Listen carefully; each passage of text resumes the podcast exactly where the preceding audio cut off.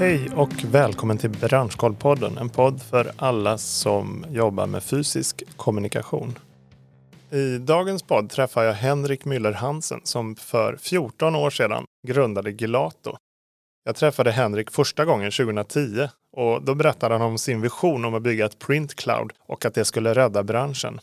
Den här resan har tagit tid och på vägen har Henrik blivit lite mer ödmjuk inför de utmaningar som uppstår när man vill vara med och förändra en 600 år gammal bransch.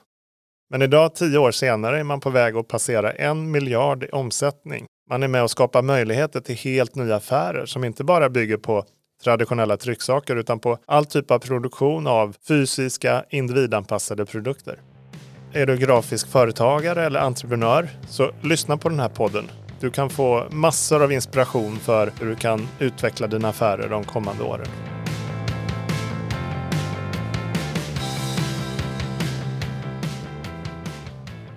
Hej Henrik! Jättekul att du eh, ville vara med idag. Hallå Ola! Väldigt skoj att vara här. Det, det var tio år sedan eh, du och jag intervjuade, eh, intervjuade sist. tio år sedan, det låter alldeles för länge sedan. ja. Vi, ja. du, eh, jag ser att solen skiner in bakom dig. Det är fint väder i Oslo idag förstår jag. Jag, jag hoppas på en bra podcast. Ja, härligt, härligt. Du, om du skulle beskriva Gelato i en mening, hur skulle du göra det då? Vi har byggt eh, ett bolag som idag är världens största globala printcloud. Det är, det är liksom den korta förklaringen. Vad det innebär det är att eh, fem miljarder människor runt om i hela världen kan eh, producera och distribuera sina trycksaker lokalt. Vem är du och vilken roll har du på Gelato? Det som är intressant för den här podcasten är att jag har ingen bakgrund överhuvudtaget från tryckindustrin. Min karriär började med eh, att jobba som assistent till Lars-Johan Jarnheimer på Tele2 och också väldigt nära Jan Stenbeck eh, på Kinnevik. Det var en sak som vi eh, alltid jobbade mot i Kinnevik, eh, åtminstone på den tiden. Det var att vi skulle inte investera i eh, tillgångar som vi satte på balansräkningen utan vi skulle istället gå in i partnerskap ehm, och jobba tillsammans med de som äger infrastruktur.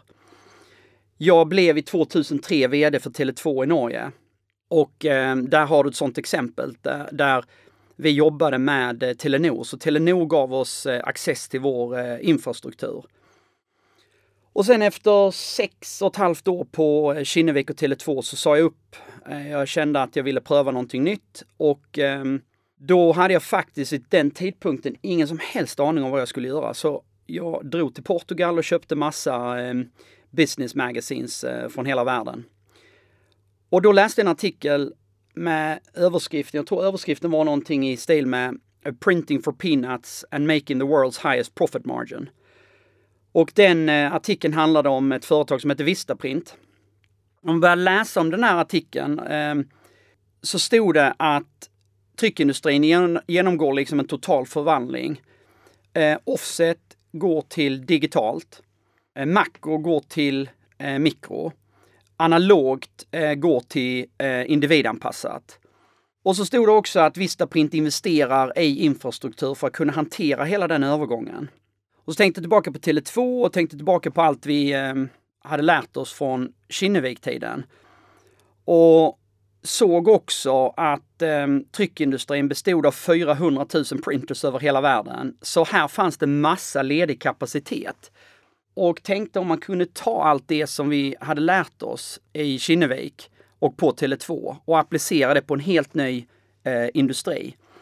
Så därmed i, eh, jag tror det var i september, oktober 2006 så eh, grundade jag det här eh, sällskapet som, som började hela resan med eh, Optimalprint som är liksom en, en konsumenttjänst egentligen som säljer fotoprodukter. Eh, alltifrån fotoböcker, eh, idag också eh, posters och ehm, kalendrar och liknande.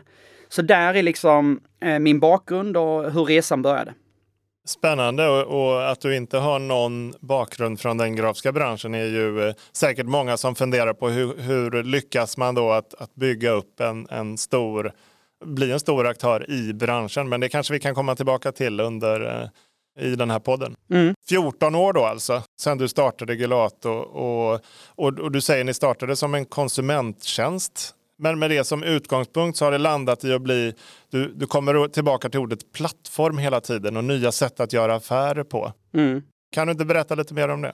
Jag tror kanske bästa sättet att, att ehm, eh, förklara vem vi är är att börja med Amazon. Och om vi ser på Amazon så började ju Amazon som eh, egentligen en bookstore, online bookstore. Och eh, från den ehm, eh, tjänsten så har de då byggt en global plattform. Eh, och i vårt fall så började hela vår resa, som jag sa tidigare, med Optimalprint. Eh, och från Optimalprint så har vi då byggt en global plattform. Varför det är så viktigt att liksom börja där, det är för att om Amazon kan hantera en bookstore som skickar miljontals med böcker varje dag runt om i hela världen, så får man så många olika skalfördelar som man sen kan eh, bygga vidare på när man lanserar en plattform som andra företag kan använda sig av. Så i vårt fall så var det så att i 2012 så ringde PricewaterhouseCoopers, eh, en redovisningsfirma från Tyskland, upp till oss. Och så undrade de om de kunde använda optimalprint eh, runt om i hela Europa. Jag frågade liksom varför skulle ni vilja göra det? Då visade det sig att eh, de har ju flera kontor runt om i länder i Europa. Och det tar lång tid att nå de här länderna när du producerar allt från Tyskland och om man kunde använda optimalprint så kunde man korta ner eh, eh, leveransavstånd, man kunde trycka i mindre volymer, man kunde spara mycket pengar. Hade ni expanderat till, till Europa då med optimalprint? Ja, vid den tidpunkten så fanns vi åtta länder eh, i Europa. Och det var någon partner där på PVC som hade, som hade använt vår tjänst. Så när vi satte oss och tänkte på eh, möjligheterna som de där innebar så bestämde vi oss för att egentligen trycka på pausknappen på eh, optimalprint. Och då vid den tidpunkten var det väl en tjänst som omsatte runt 200 miljoner kronor. Och istället investera tid och pengar i att etablera ett nytt sällskap, ett mer plattformsliknande eh, sällskap runt om över hela världen. Så vi gick egentligen från 2012 till idag från åtta eh, länder i Europa till idag 30 länder runt om i hela världen, inklusive de stora Kina, Ryssland, Brasilien, Indien och så vidare. Så det var egentligen det samtalet från PVC som var startskottet för eh, hela den här liksom, eh, förvandlingen. Eh, inför det här samtalet så har du snackat mycket om, om tre olika delar. Det handlar om, om betalningsströmmar, det handlar om produktion och det handlar om logistik. Och mm. hantera det här globalt. Eh, mm. Det måste vara enorma utmaningar att liksom få alla de där sakerna på plats i, i någon typ av mjukvara. Du, för det är mjukvara som, som ni har ert fokus på. Vi pratade ju innan om det här med eh, att vi inte har någon kunskap som helst om tryckindustrin. Och det är det här som är så eh, kraftfullt när vi då går tillsammans med de bästa tryckerierna runt om i hela världen. Och så i vår plattform, om du tittar på vårt team, så kommer vi från Skype, Ebay, det är Tele2, det är liksom McKinsey, det är Amazon. Så vårt team har ju jobbat egentligen eh, största delen av våra eh, karriärer med just mjukvara, billing, logistik och så vidare. Och är det någonting som tryckindustrin behöver så är det möjligheten för att som konsument enkelt kunna eh, accessa alla de här maskinerna som kan göra så fantastiskt många olika saker runt om i hela världen. Så jag tror du nämnde ju tidigare liksom att vi inte har någon bakgrund från tryckindustrin och har det varit problematiskt? Jag menar att det faktum att vi inte har någon bakgrund inom tryckindustrin gör det här så kraftfullt som det är idag. Finns det någonting som du önskar att du hade vetat om, om just den grafiska industrin innan du gav dig in i det här? Alltså det tar lång tid att ehm, ändra en industri som är, jag vet inte, är den 600 år gammal? Så när vi ser tillbaka på liksom vår tro på att ett företag som PVC ska gå över till en cloud-based eh, solution som, som Gelato representerar, så var vi nog, när jag ser tillbaka, eh, lite naiva på hur snabbt det där skulle gå. Har det med industrin att göra? Ja, delvis har det väl det. Eh, jag tror att ehm, det är inte bara industrin som har jobbat på ett visst sätt under flera decennier, till och med liksom eh, längre än så. Utan det är också kunden. Så ja, det, det är inte lätt att eh, ändra en, en eh, 600 år gammal industri. Det här måste drivas av eh, någonstans av, av en kund i slutändan och förändrade beteenden hos eh, köpbeteenden eller hur man nu ska uttrycka det. Vilka är de viktiga delarna på marknaden som, som driver det här som ni ser är till er fördel? Nu är det ju väldigt speciell tid som vi eh, gör den här podcasten på med tanke på covid-19 och, och eh, hela den pandemin som, som eh, påverkar världen. Så då har det inneburit att e-handel i sig har ju exploderat. Mer och mer konsumenter önskar att göra sina köp på eh, internet. I kölvattnet på det så har det ju då också kommit eh, nya e-handelsplattformar som Shopify och Etsy. Vad de ger konsumenter och entreprenörer runt om i världen, det är enkla användbara eh, e-handelslösningar som i princip över natten kan vem som helst lansera en global eh, e-handelsshop. Så det är de två liksom eh, ledande trenderna eh, som, som vi gynnas av. Men sen har du också den här trenden med att om vi ser på, på dig Ola eller, eller, eller på mig eller alla våra vänner och familjemedlemmar så önskar man ju mer och mer att köpa och producera individanpassade produkter. Den här mass market eran, den är ju över eh, i mångt och mycket. Och med ny teknologi, som är den fjärde trenden menar jag, det som har hänt under de sista 12 till 18 månaderna i tryckindustrin är helt fascinerande. Vi jobbar ju väldigt tätt med Canon, vi jobbar väldigt tätt med RIK och HP. Och de nya maskinerna möjliggör ju för vem som helst att enkelt eh, kunna producera med hög kvalitet alla typer av produkter långt utanför just eh, liksom print on paper som är, som är det klassiska vi tänker på med tryckindustrin. Så jag är nästan inne på faktiskt att man omdefinierar tryckindustrin till eh, industrin för individanpassade produkter. Och det här är ju liksom superspännande för alla aktörer, alla våra printpartners, vilka möjligheter som den här nya teknologin innebär. Och sen avslutningsvis den sista och, och femte trenden som kanske är den viktigaste av alla, det är ju miljöaspekten av det vi har byggt och det som konsumenten önskar att supportera och använda sig av. Så när du beställer något i Kina så producerar vi det i Kina. Beställer du det i Brasilien så producerar vi det i Brasilien.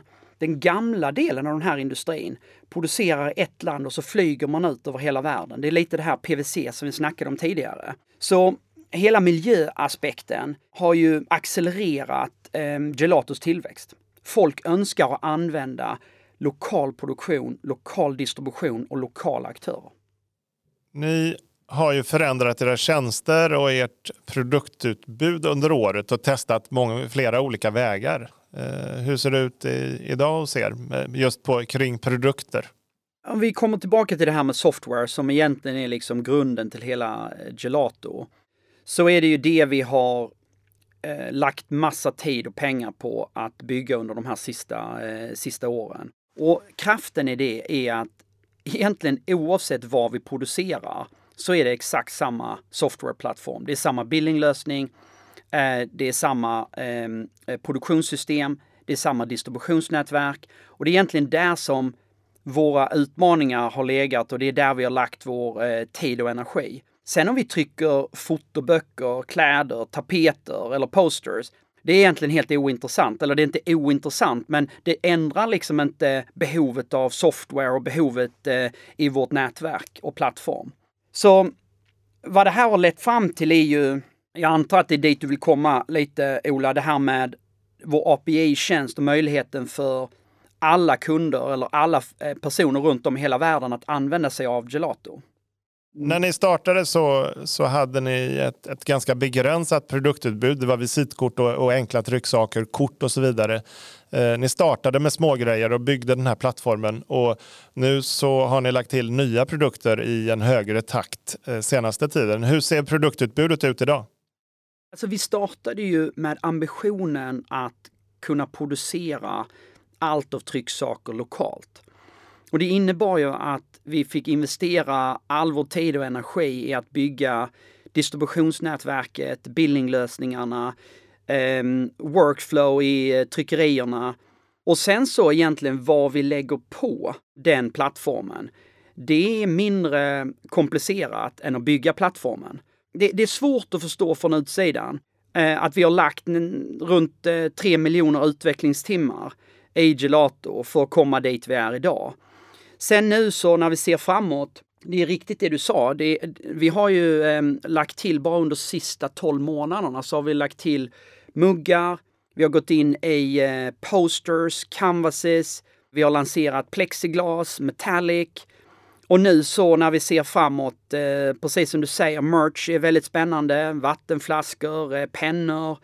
Vi tittar eh, på vanliga böcker. Vi eh, har blicken mot 3D-printing i 2021, 2022. Eh, Vår ambition med den här plattformen är att egentligen som konsument så ska du kunna skapa och producera allt du vill över Gelato. Det är mycket som pekar mot konsumenttjänster, konsumentprodukter. Hur ser det ut inom business to business? Och jag tänker på PVC som, vi, som egentligen vi, du startade med att berätta om. De letade efter en lösning för sina trycksaker inom eller sin kommunikation inom business to business. Ni till och med hade en offset-tryckartjänst ett tag. Hur, vad har hänt med, med de delarna? Alltså vi lanserade ju den här tjänsten Gelato Globe i runt 2015. Och eh, jag var inne på det tidigare i podcasten, det här med att vi var nog lite naiva om hur komplicerat det är att få ett företag som till exempel Hydro som är kund till oss idag, eller Hexagon som också är kund till oss idag, eh, att ändra beteende som liksom organism. För att du kan ju ha en individ i ett land som är superintresserad av gelato, men att få alla anställda, 20, 30, 40 tusen, att ändra sitt beteende. Det, det har varit en större utmaning än, än vad vi först eh, eh, trodde. Kan man säga lite naivt då kanske. Men jag tror på sikt, och framförallt i takt med att vi nu lanserar, vi har ju lanserat kläder. Det gjorde vi eh, för ehm, en månad sedan. Och ehm, vi kommer, som jag sa tidigare, gå in i merch när du får ett större och större produktutbud och Gelato kan representera om man säger så här, one-stop shop för de här globala spelarna, så är jag helt övertygad om att fördelen med att kunna producera lokalt, skicka lokalt, betala lokalt och en oändlig ström av nya produkter. Alla de fördelarna gör för att ett globalt bolag att det här blir billigare, det blir smartare och det blir grönare. Så jag är helt övertygad om att trenden pekar mot att Gelato Globe kommer på längre sikt att bli framgångsrikt. Men så kanske vi har lite liksom challenges som vi måste som vi måste ta tag i ehm, de kommande, skulle jag sagt, 12 till 24 månaderna.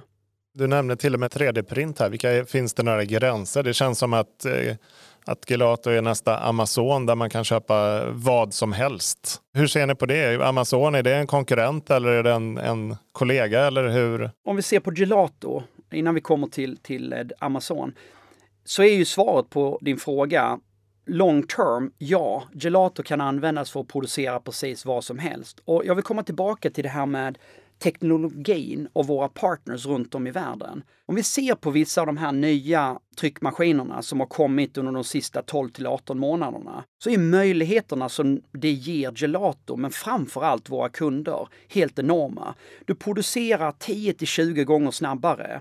Du kan producera på många fler material än vad du har kunnat göra tidigare.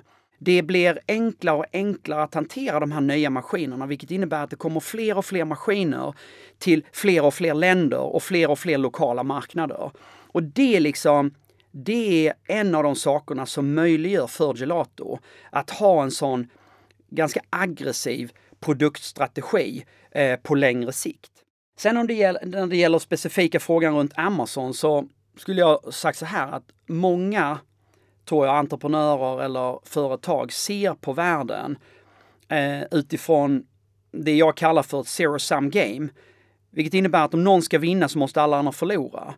Jag, jag tror att det har aldrig varit mer spännande eh, tid för den globala tryckindustrin eller den grafiska industrin eh, än den tiden vi står inför nu. Tillväxtmöjligheterna är enorma.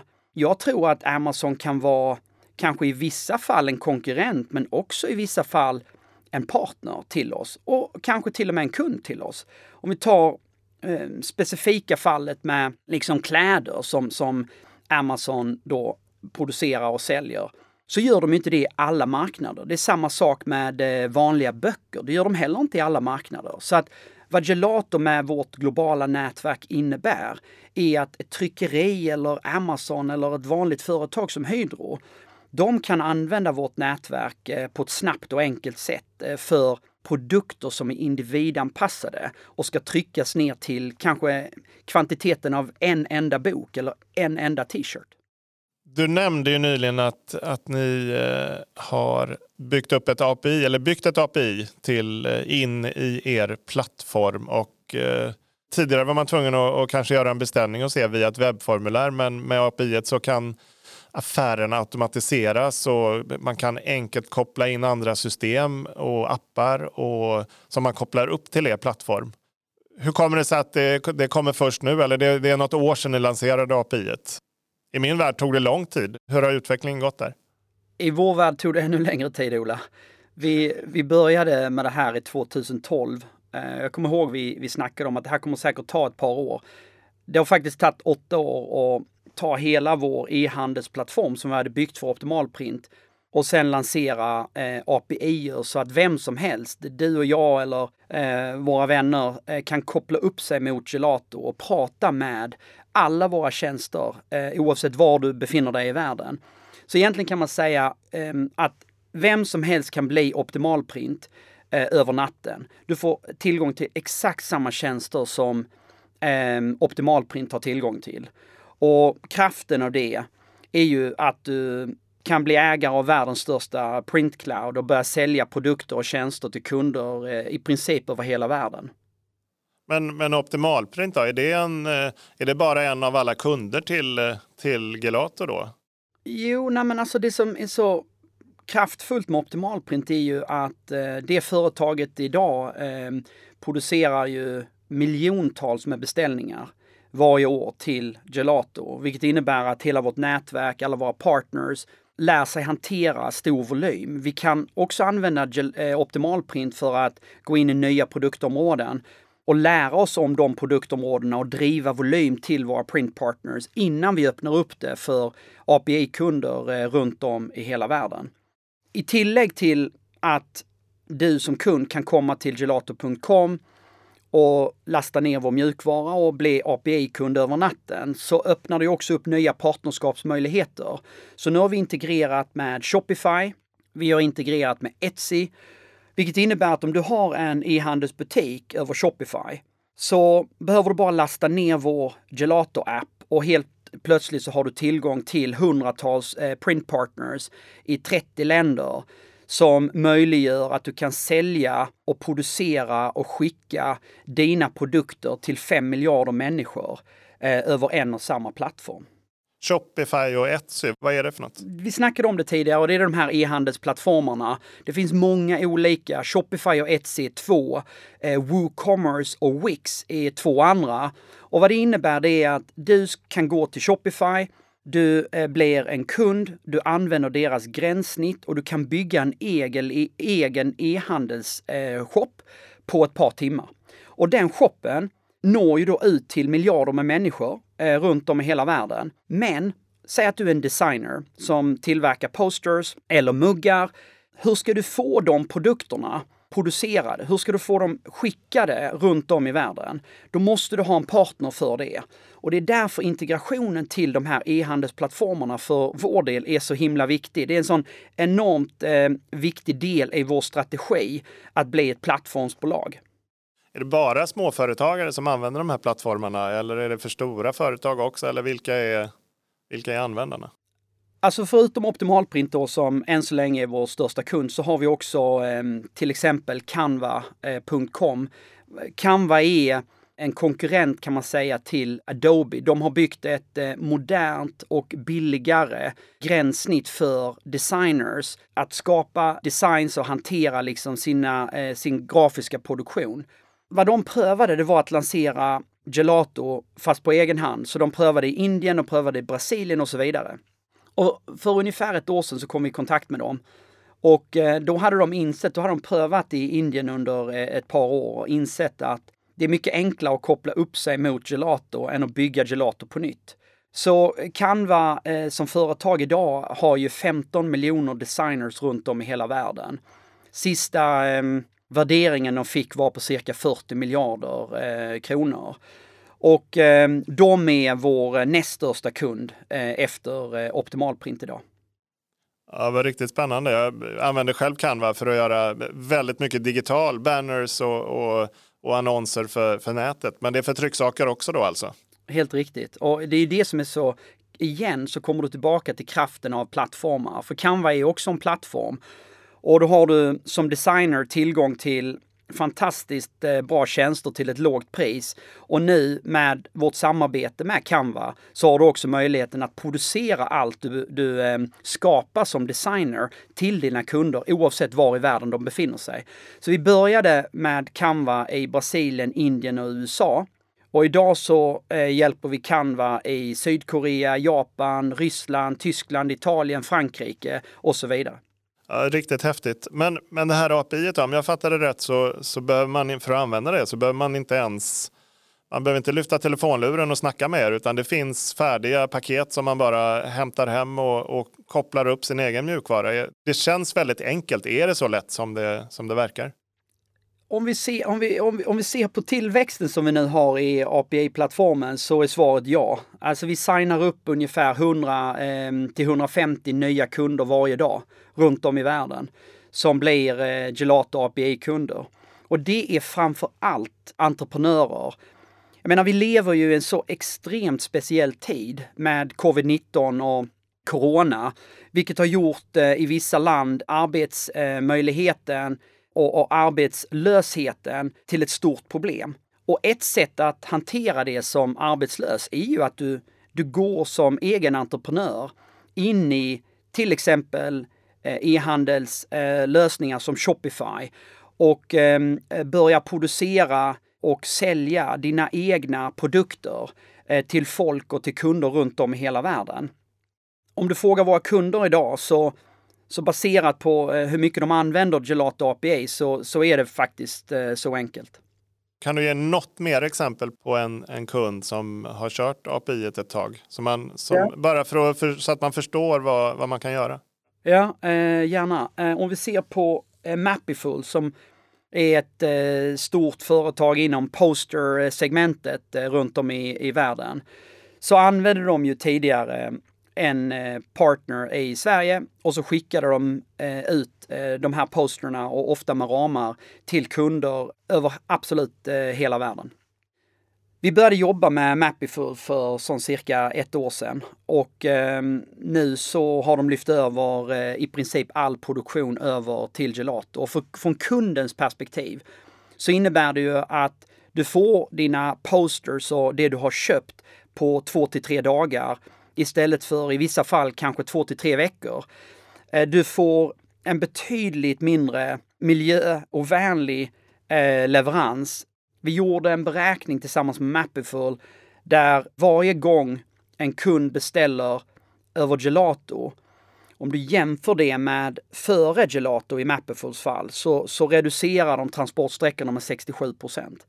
Så vi kommer tillbaka till det här med vad är det kunder idag önskar? De önskar att få sina eh, beställningar snabbare. De önskar att få det producerat så nära eh, sitt hem som överhuvudtaget möjligt. Och de önskar naturligtvis inte att betala mer än eh, de måste. Och avslutningsvis då så eh, önskar de ju eh, ett så miljövänligt alternativ eh, som, som möjligt. Och det är allt det här som gör att Mapiful väljer att gå över till eh, Gelato APA när ni startade eh, Gelato och när vi hade kontakt i början 2010-2011, så snackade ni ingenting om miljö och hållbarhet och det har liksom kommit upp nu då senaste åren som en, som en väldigt viktig del och, och, och ni börjar kommunicera väldigt mycket om kortare leveranssträckor. Eh, man trycker bara det som, som man faktiskt behöver eh, och så vidare. Men hållbarhet är ju också väldigt mycket mer än bara, bara miljö. Det är också social hållbarhet och du snackar om ett begrepp eh, som du kallar för ESG eh, inför det här samtalet. Mm. Det används inte jättemycket, i, i alla fall inte i Sverige. Du kan, väl, kan inte du berätta lite ert perspektiv på det här med hållbarhet? Och...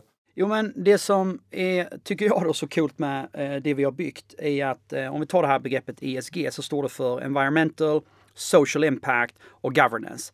Och environmental impact, det har vi snackat om eh, ganska mycket under eh, podden så här långt. Men om vi ser på social impact, det vi gör, det är ju att vi ger entreprenörer över hela världen möjligheten att skapa ett levebröd baserat på deras kreativitet och entreprenörskapet som de eh, representerar.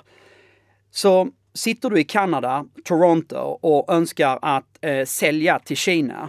Det hade du aldrig en möjlighet att göra bara för ett, två år sedan. Och om du skulle göra det så var det väldigt svårt att få de här produkterna levererade till rätt adress vid rätt tid och hantera moms och betalningar och så vidare. Så en del av the social impact är att vi gör en lokal entreprenör till en global eh, affärsperson.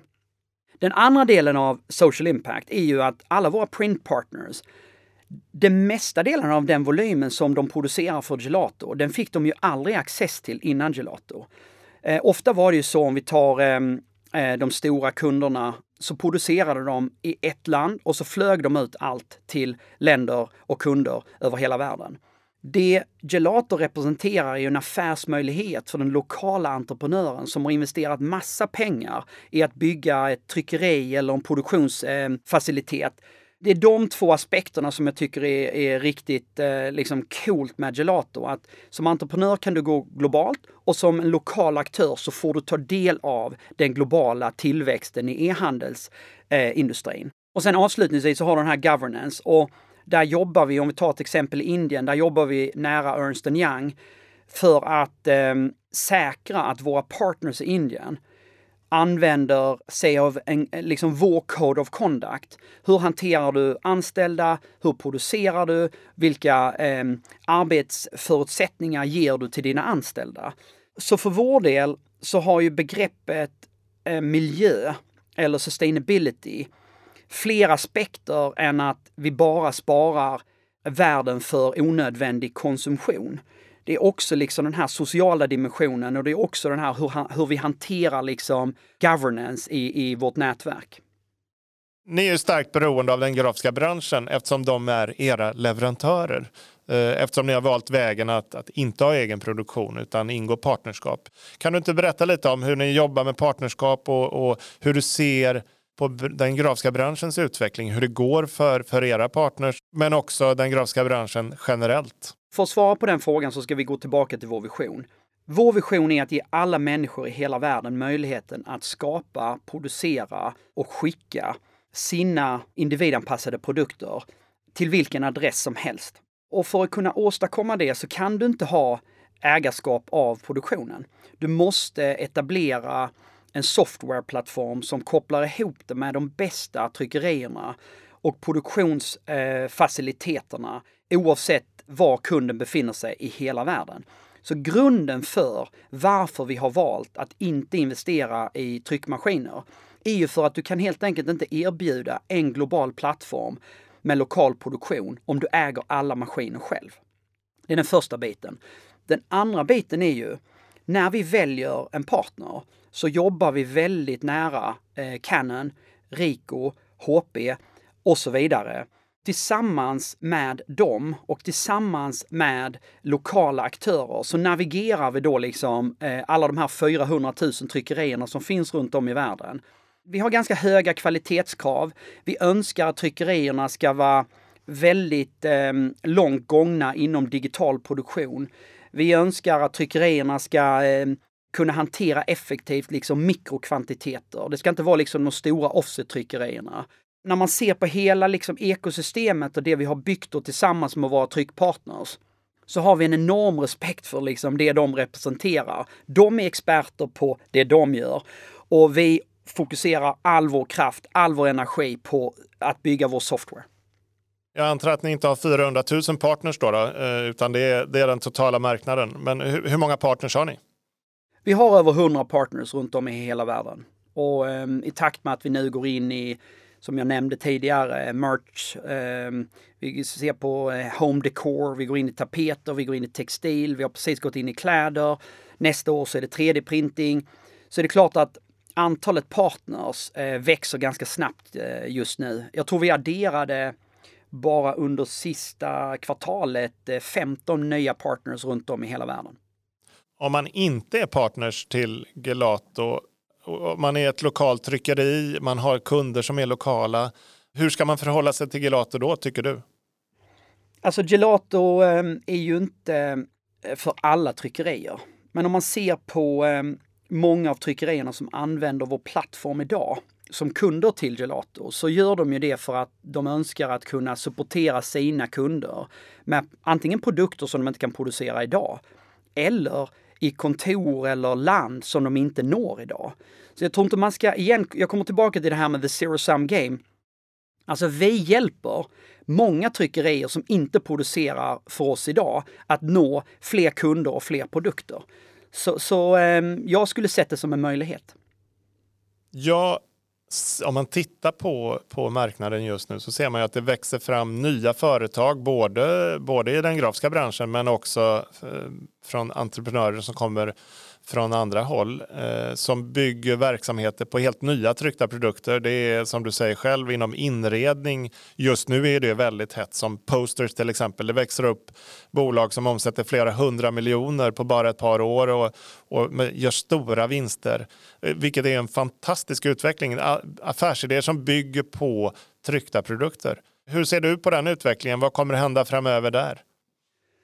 Mer generellt liksom så är utvecklingen som branschen står inför, den grafiska branschen, eh, extremt spännande.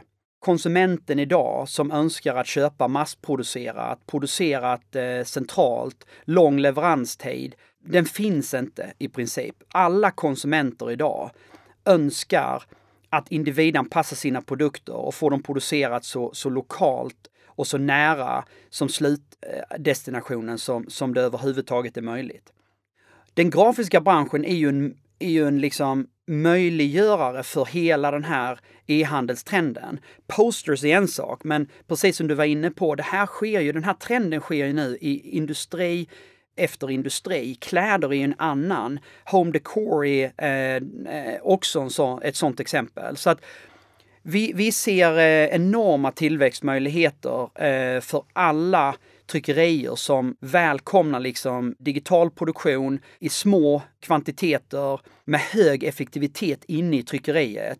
De är väldigt väl positionerade för att eh, spela en viktig roll i hela e-handelstrenden. Om man då inte är partner till Gelato, då man är man är en del av det här ändå, eller? Ja, men som jag sa tidigare så tror jag om man inte är eh, en partner, eh, produktionspartner till Gelato så kan man fortfarande använda de tjänster som Gelato eller andra, det finns det är, det är flera aktörer än bara Gelato som, som gör on-demand printing. Poängen tror jag är att eh, för ett tryckeri att stå starkt i framtiden så ska man inte pröva att producera eh, allt till alla. Utan man ska göra det man är bra på och sen använda möjligheterna som den här nya teknologin eh, ger oss när vi snackar här Henrik så låter det nästan som att, att de här 15 åren det har varit någon slags bara en liten start och att det som ni har framför er är, är den allra största delen av, av utvecklingen av, av Gelato. Är det rätt uppfattat eller hur, hur tänker du? Ja, men som jag sa tidigare, det har faktiskt varit eh, stundom jäkligt tuffa 15 år för att vi har byggt och byggt och byggt. Eh, åtminstone är det så det har känts. Och eh, när vi satte vår eh, B2C-satsning, alltså optimal print, på paus där i 2012, så vi hade ju haft en kraftig tillväxt upp till 200 miljoner kronor där på bara ett par år. Men sen så flatade det där ut och eh, man fick mycket frågor kring vad är det som händer och varför gör ni så här? Och, och på något sätt så jag tror inte du kan göra eh, den här resan. Jag tror inte du kan bygga en sån här plattform och gå igenom allt det vi har gått igenom om du inte har en extremt stark tro på att det här är framtiden. Och den tron har vi haft. Så nu under de sista 12 till 18 månaderna så har vi insett att med hela den här plattformen som vi har byggt, att addera nya produkter, det är relativt sett det enkla. Och helt plötsligt så ser vi liksom vår tillväxt skjuta fart igen och i år så går vi mot eh, 650 miljoner. Men nästa år så är jag övertygad om med den tillväxttakten vi har att vi kommer att passera en miljard kronor i omsättning. Så det är klart att det är bara starten. Och när, när vi pratar, vi har pratat mycket om de här nya produkterna som vi ser för oss med home decor, eh, vanliga böcker, eh, merch, kläder, 3D-printing. Det är ju enorma möjligheter vi står inför och vi har byggt världens största plattform för on-demand printing, eller rättare sagt kanske on-demand production. Det är ju många som har tvivlat på er under, under vägens gång, under årens gång. Är det något som ni har, eh, och som om man lyssnar på, på snacket i, i alla fall i den grafiska branschen, hur, är det något som ni har liksom känt av och upplevt? Jo, visst är det det, men, men eh, jag tror inte det är bara eh, gelato då många tvivlar på, utan man tvivlar på sig själv, man tvivlar på sina konkurrenter och jag, jag bryr mig inte så mycket om eh, faktiskt mm, snacket man hör och, och, kanske ytterligare en fördel av att inte komma från den grafiska industrin. Vi, vi har inte hört så mycket egentligen av det där snacket tror jag. Även om jag vet att eh, såklart att det har florerat eh, både det ena och det andra. Men så här tror jag också, ju, ju större vision du har, ju starkare tro du har på att du faktiskt kan vara en del i en förändringsprocess i en 600 år gammal industri, ju större sannolikhet är det att folk eh, i industrin kommer tvivla på din vision och det du håller på med. Jag tror det, det, det är nog snarare det jag eh, har bara tänkt på och gått tillbaka till när, när jag har hört de här eh, tankarna och ryktena. Eh, du säger att ni går mot eh, över en miljard i omsättning. Hur ser det ut med, med lönsamhet? Det har kostat massa pengar att göra det här misstänker jag. Ja, alltså lönsamhet är ju ehm, en, en, en konsekvens av många olika saker. Eh, jag tror man måste skilja på, när man, när man tittar på ett företag så måste man skilja på, är det investeringar eller är det dålig drift? I vårt fall så har vi ju tagit medvetna val vad gäller investeringar. Nu så ser vi ju faktiskt ehm, för första gången på sju, åtta år sedan vi påbörja den här resan positiva kassaflöden. Och eh, därmed är det inte sagt att vi kommer stoppa investeringen. Eh, vi kanske kommer accelerera investeringen och ta in ännu mer kapital. Vi har investerat för att vi har sett möjligheter och de möjligheterna är det vi tar del av idag. Om man skulle titta avslutningsvis, är det något sista budskap till de som lyssnar som, eh, som kanske finns både i den grafiska branschen men, men också utanför den grafiska branschen, entreprenörer som vill vill bygga nya tjänster? Är det någonting som du tänker specifikt för som, som ett, något tips eller något sånt där som du vill skicka med sig för att man ska lyckas med, sina, med sin business? Ja, det är inte bara ett eh, tips i så fall, men, men eh, jag tror man ska tänka på vilka möjligheter som faktiskt erbjuds entreprenörer idag. Alltifrån AWS, alltså Amazons eh, web services, till Shopify, till Gelato. Det har aldrig varit enklare att starta företag. Sen så är det klart att att gå från att vara VD för Tele2 till att starta med en Gmail-adress för att bygga Gelato. Det är inte någonting jag eh, rekommenderar att göra, åtminstone inte om du har tänkt till eh, ordentligt och synkat med familj och vänner eh, på förhand. Eh, entreprenörskap ska ju inte vara speciellt lätt, men när vi nu är i den situationen som vi är i, med en del tur och eh, en del hårt arbete också självklart, så är det en fantastisk känsla när jag vill dela eh, kanske ett exempel på detta som hände för två veckor sedan.